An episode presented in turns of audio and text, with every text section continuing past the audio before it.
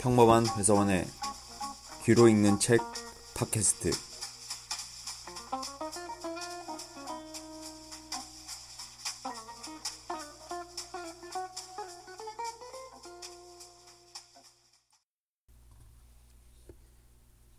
그것은 아직 사람들이 어리석음이라는 귀한 덕을 가지고 있었고 세상이 지금처럼 서로가 심하게 다투지 않는 시절이었다.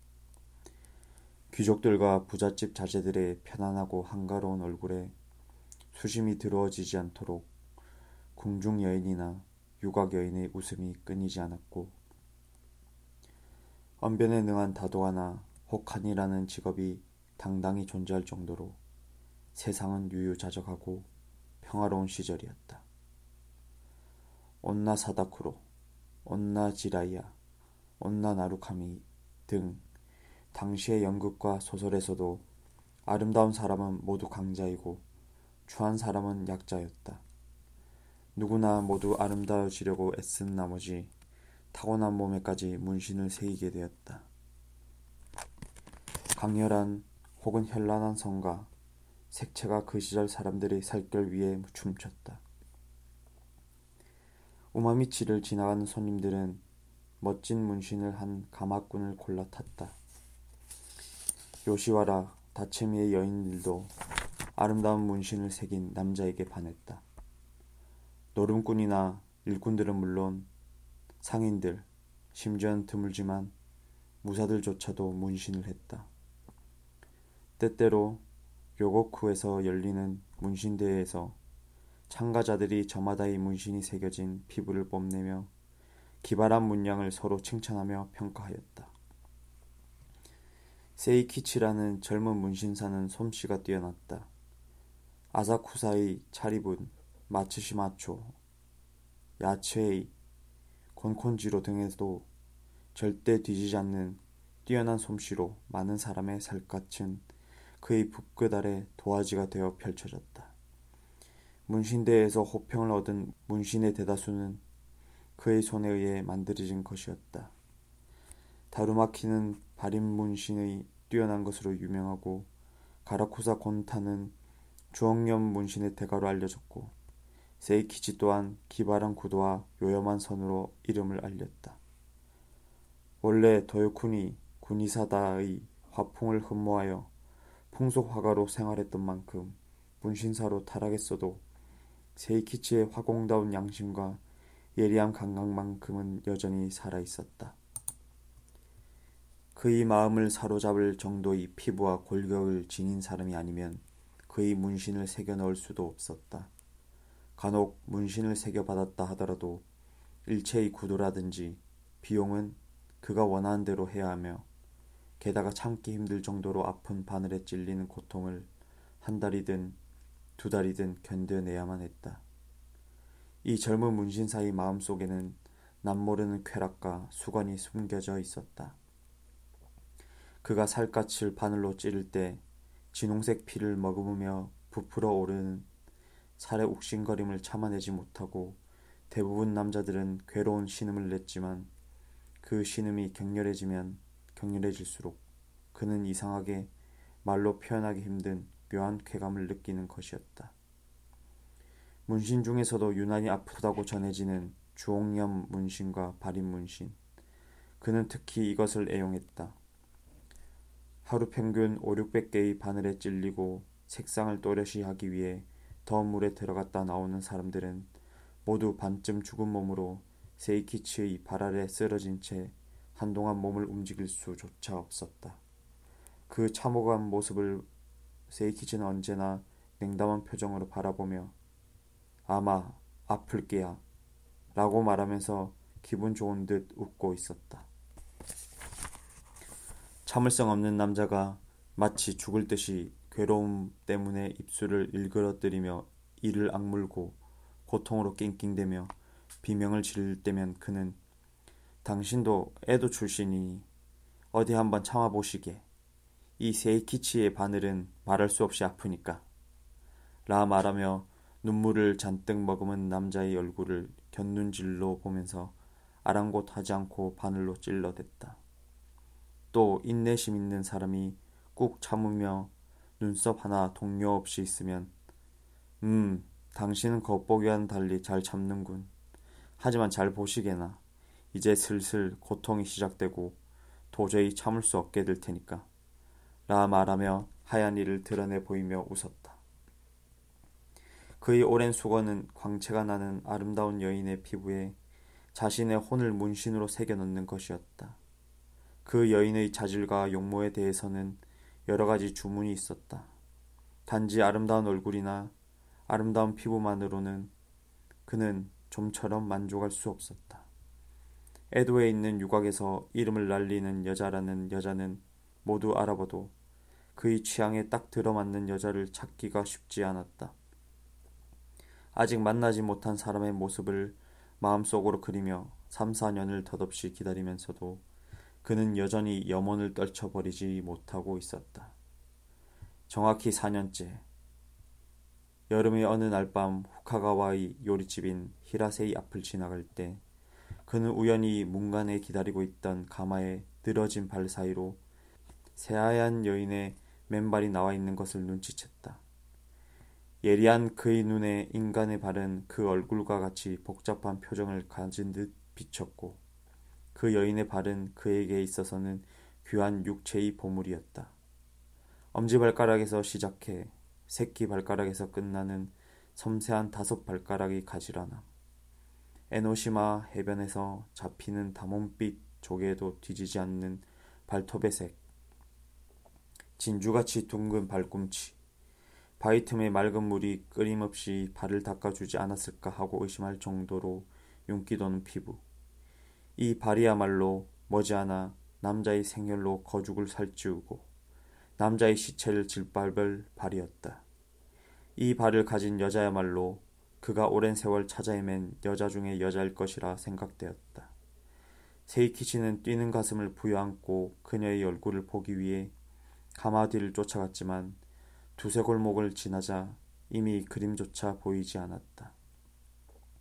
세이키치의 동경심이 격렬한 사랑으로 변했던 그에도 저물고 5년째 봄도 절반 정도 지날 무렵 어느 날 아침이었다. 그는 후카가와 사가초에 있는 자신의 집에서 이쑤시개를 씹으며 마른 대나무로 된 텐마루에서 만년청 화분을 바라보고 있을 때였다. 정원 뒷문에서 인긴척이 나가 뒷뜰에서 지금껏 한 번도 본 적 없는 계집애가 들어왔다. 그 아이는 세이키치가 잘하는 다치미의 기녀가 보낸 심부름꾼이었다. 언니가 이 옷을 날 있게 가져다 드리고 이 안감에 그림을 그려달라 부탁하셔서 라며 소녀는 황금색 보자기를 풀더니 안에서 이와의 도작 후의 얼굴이 안쪽에 그려져 있는 여자 옷과 한 통의 편지를 꺼냈다.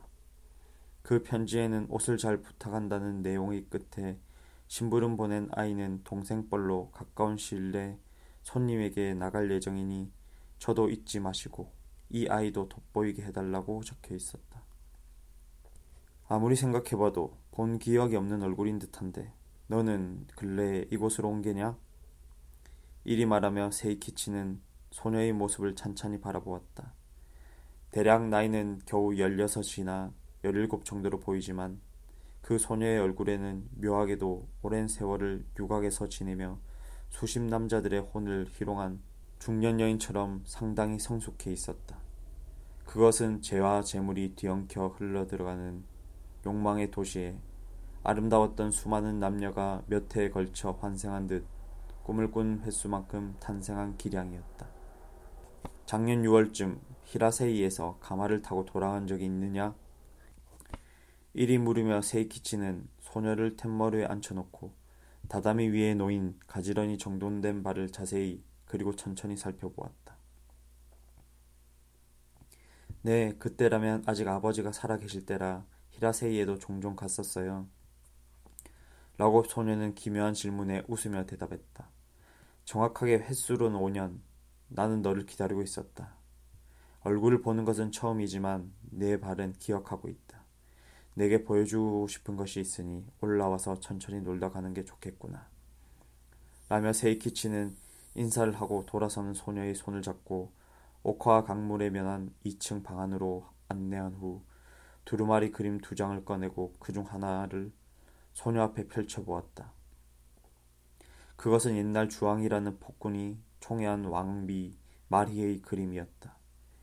유리 산호가 박힌 금관의 무게가 힘겨운 듯 힘없이 몸을 난간에 기댄 채 비단 치마락을 계단 위에서 휘날리며 오른손은 큰 잔을 기울이며 당장이라도 정원 앞에서 처형을 당할 듯이 산 재물인 남자들을 바라보는 왕비의 모습과 사지가 쇠사슬에 묶인 채 최후의 운명을 기다리며 왕비 앞에서 머리를 조아리고 눈을 감고 있는 남자의 안색이 무서울 만큼 정교하게 그려져 있었다. 소녀는 잠시 이 기괴한 그림을 주시하더니 어느새 그 소녀의 눈동자는 빛을 바르고 입술은 가늘게 떨리고 있었다. 이상하게도 소녀의 얼굴이 점점 왕비의 얼굴을 닮아갔다. 소녀는 그림 속에 숨어 있는 자신의 진정한 자아를 보기 시작한 것이다. 이 그림에는 내 마음이 투영되어 있다. 이리 말하며 세이키치는 유쾌하게 웃으며 자신의 얼굴을 소녀의 얼굴에 들이밀고 천천히 살펴보았다. 왜 이렇게 무서운 것을 제게 보여주시는 건가요? 라고 소녀는 새파랗게 질린 얼굴을 들어올리며 물었다. 이 그림 속의 여자는 바로 너다. 이 여자의 피가 내 몸 안에 섞여 있어. 라며 그는 다른 한 장의 그림을 펼쳤다. 그것은 비료라는 제목의 그림이었다. 그림 중앙에는 젊은 여자가 벚나무 줄기에 몸을 기대고 발밑에 겹겹이 쌓여 쓰러져 있는 많은 남자의 시체를 응시하고 있다. 여자의 주변을 맴돌며 승리의 노래를 부르는 새의 무리. 여자의 눈동자에 넘쳐나는 억누르기 힘든 자랑스러움과 환희의 빛. 그것은 싸움의 흔적인가 아니면 화환의 봄 풍경인가. 그것을 본 소녀는 자신과 자신의 마음속 깊이 숨겨져 있던 그 무언가를 찾아낸 듯한 기분이 들었다. 이것은 너의 미래가 나타나 있는 그림이다. 여기에 쓰러져 있는 사람들은 이제부터 모두 너를 위해 목숨을 벌릴 것이다. 이리 말하고 세이키치는 소녀의 얼굴과 조금도 다르지 않은 그림 속의 여자를 가리켰다. 부탁이니 어서 그 그림을 치워주세요. 라며 소녀는 유혹을 뿌리치려는 듯 그림을 등지고 다다미 위로 엎드렸지만 얼마 지나지 않아 두려움에 입술이 부들부들 떨렸다. 날이 자백하겠나이다. 나리께서 짐작하신 대로 저는 그 그림의 여자와 같은 기질을 가지고 있습니다. 그러니 이제 너그러 용서해 주시고 어서 그것을 치워 주세요. 그런 비겁한 말 말고 좀 더 이 그림을 자세히 보렴. 두려움도 지금 잠시뿐이야. 이렇게 말한 세이키치의 얼굴에는 언제나처럼 심술궂은 웃음이 감돌고 있었다. 그러나 소녀의 머리는 쉽사리 들리지 않았다. 옷소매에 얼굴을 파묻고 계속 몸을 구부린 채 나리 제발 저를 돌아가게 해주세요. 나리 곁에 있기가 무섭습니다. 라며 거듭 반복하며 사정했다. 기다려라. 내 너를 세상에서 가장 훌륭하고 아름다운 여자로 만들어 줄 테니. 라 말하며 세이키치는 태연하게 소녀 곁으로 다가갔다. 그의 품에는 네덜란드 의사에게 받은 마취제 병이 몰래 감추어져 있었다. 햇살은 황창하게 강 위를 내리쬐며 두 평짜리 방을 타는 듯 비추었다. 수면에서 반사되는 광선이 무심히 잠들어 있는 소녀의 얼굴과 장지문의 금색 파문을 그리며 흔들리고 있었다. 칸막이를 닫고 문신 도구를 손에 든 세이키치는 잠시 멍하니 넋을 잊고 앉아 있었다. 그는 지금 처음으로 여자의 젊고 아름다운 얼굴을 찬찬히 음미할 수 있었다. 그 움직이지 않는 얼굴을 바라보며 10년이고 100년이고 이 방에 앉아 있다 하여도 질리지 않을지도 모른다 생각했다. 고대 멤피스 민족이 장엄한 이집트 천지를 피라미드와 스핑크스로 장식한 것처럼 세이키치는 맑고 깨끗한 인간의 피부를 자신의 사랑으로 물들이려는 것이다. 이윽고 그는 왼손 새끼손가락과 약지 그리고 엄지에 끼운 붓구치로 소녀의 등을 누르고 그 위에 오른손으로 바늘을 찌르기 시작했다. 젊은 문신사의 혼은 먹물 속에서 녹아들어 피부로 스며들었다. 소주와 섞어 새기는 류큐스의 한 방울 한 방울은 그의 생명의 물방울이었다. 그는 그곳에서 자신의 혼의 색채를 보았다. 어느덧 오후가 지나고 화창한 봄날은 차츰 저물고 있었지만 세이키치의 손은 잠시도 쉬지 않고 바삐 움직였고 여인도 잠에서 깨어나지 않았다. 소녀의 귀가가 늦어짐을 걱정하여 데리러 온 심부름꾼에게 그 아이라면 이미 혼자 돌아갔습니다. 라고 말해 돌려보냈다. 다리 건너편 도슈 저택 위에 걸리고 꿈 같은 달빛이 연안 일대의 집집이 방으로 흘러갈 때 무렵 문신은 채 절반도 완성되지 않았고 세이키치는 오직 한 마음으로 촛불 심지를 일으키고 있었다. 점 하나의 색을 새기는 것도 그에게 있어 쉬운 기술이 아니었다. 바늘을 찌르고 뺄 때마다 깊은 한숨을 내쉬며 마치 자신의 마음이 찔리는 듯 느꼈다. 바늘의 흔적은 점점 거대한 무당거미의 형상을 갖추기 시작했고 다시 밤이 하얗게 새어갈 무렵 이 불가사의한 마성의 동물은 여덟 개의 다리를 늘어뜨리고 등 전체에 도사리고 있었다. 봄밤은 강을 거슬러 오르내리는 배들의 노젓는 소리에 동이 트고 아침 바람을 맞으며 내려가는 흰 도치 꼭대기부터 희미하게 서서히 거치기 시작하는 안개 속에서 나카스, 하코자키, 레이간지마이, 집집이 기와지붕이 반짝일 때 무렵 세이키치는 드디어 붓을 내려놓으며 소녀의 등에 아로 새겨진 거미의 몸체를 바라보았다. 이 문신이야말로 그가 전부를 쏟아 불어넣은 생명 그 자체였다. 일을 끝낸 후에 그의 마음은 공허했다. 두 사람의 그림자는 그대로 잠시 동안 움직이지 않았다. 그리고 낮게 잠긴 목소리가 사방을 요동치며 들렸다. 나는 너를 진정 아름다운 여자를 만들기 위해 문신 속에 나의 모든 혼을 쏟았다. 이제부터 일본 전역에서 너를 능가한 여자는 없을 거야. 너는 지금까지 겁쟁이로 살았지만 더 이상은 아니다. 남자라는 모든 남자는 모두 너의 필요가 될 것이다. 그 말이 들렸는지 희미하게 실처럼 가느다란 신음이 여자의 입에서 새어나왔다. 소녀는 차츰 정신을 회복했다. 무겁게 숨을 들이쉬고 내쉴 때마다 거미의 다리는 살아있는 듯 꿈틀꿈틀 움직였다. 고통스러울 게다. 거미가 몸을 껴안고 있으니. 이 말을 들은 소녀는 힘없는 눈을 가늘게 떴다. 그 눈동자는 석양의 빛을 더하듯 점점 빛을 발하고 남자의 얼굴에 비쳤다. 나리, 어서 제 등의 문신을 보여주세요. 당신의 목숨을 받았으니 틀림없이 저는 아름다워졌겠지요. 소녀의 말투는 꿈 같았지만 그 말투에서는 어딘가 날카로운 힘이 배어 있었다. 자, 이제 탕에 들어가 색을 물들이자. 괴롭겠지만 잠시 참아야 한다. 라고 세이키치는 귓가에 대고 위로하듯 속삭였다. 아름다워질 수만 있다면 어떤 것이라도 참아내겠어요. 라며 소녀는 몸 안의 통증을 참으며 억지로 미소를 지었다. 아, 뜨거운 물이 스며들어 괴로워요. 날이 부탁이니 저를 여기 두고 2층에 가서 기다려 주세요. 이런 비참한 모습을 남자에게 보이는 것은 치역스러우니까요. 소녀는 탕에서 나온 뒤 미처 몸을 닦지 못하고 부축 아래는 세이키치의 손을 뿌리치며 심한 고통으로 바닥에 몸을 던진 채 가위에 눌린 듯 신음했다. 미친 사람처럼 머리카락이 내세적으로 그녀의 볼 위를 어지럽혔다. 여자의 등 뒤에는 거울이 걸려 있었다. 새하얀 발바닥이 둘. 그 부분이 거울에 비쳤다.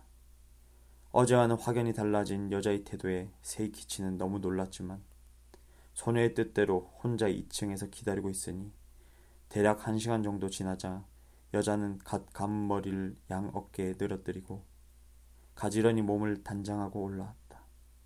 그리고는 고통의 흔적도 보이지 않으며 환한 표정으로 눈썹을 펴고 난간에 기대면서 흐릿하게 안개 낀 넓은 하늘을 바라보았다. 이 그림은 문신과 함께 내게 주는 것이니 그것을 들고 이제 돌아가도 좋다. 이렇게 말한 세이키치는 두루마리 그림을 여자 앞에 내려놓았다. 나리, 저는 이제까지 겁쟁이 같은 마음을 말끔히 날려보냈습니다. 당신이 제 첫 비료가 되셨겠군요. 라며 여자는 칼날 같은 눈동자를 빛냈다. 그그 귀에는 승리의 목소리가 울려 퍼지고 있었다. 돌아가기 전에 한 번만 더 그 문신을 보여주렴. 세이키치는 이렇게 말했다. 여자는 잠자코 고개를 끄덕이며 천천히 웃옷을 벗었다. 때마침 아침 햇살이 문신에 새겨진 부분을 비추고 여자의 등은 찬란히 빛났다.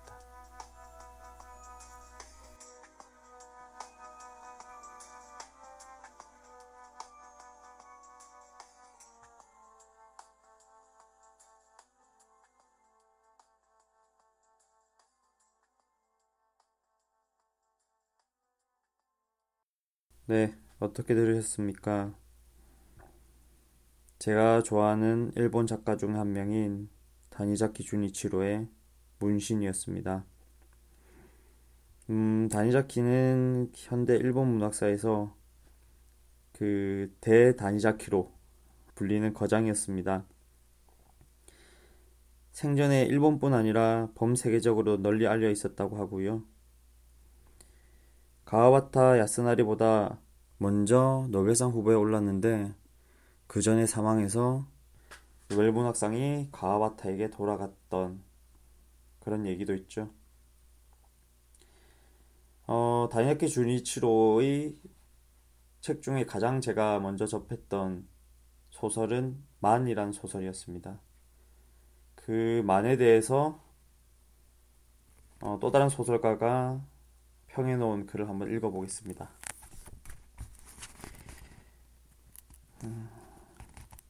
이게 미시마 유키 그러니까 금각사를 지은 작가죠. 미시마 유키가 이렇게 얘기했습니다. 빛나는 여자의 등이 있다. 꽃잎 같은 여자의 발 뒤꿈치가 있다. 문학사상 여자의 등이나 발이 이렇게 중대한 문제가 된 적은 없었다. 사람들을 우왕좌왕하게 만드는 시대적 변화와 한 여인의 발. 그 둘 중에서 어느 쪽이 본질적으로 인간에게 더 중요하냐고 바니자키 문학은 반세기에 걸쳐 묻고 있다. 이 부조리한 물음의 중압을 느낄 때 우리는 예술이라는 대답을 상기하지 않을 수 없다. 여러분의 삶에 따뜻한 흔적이 되길 바랍니다. 평범한 회사원 이준호였습니다.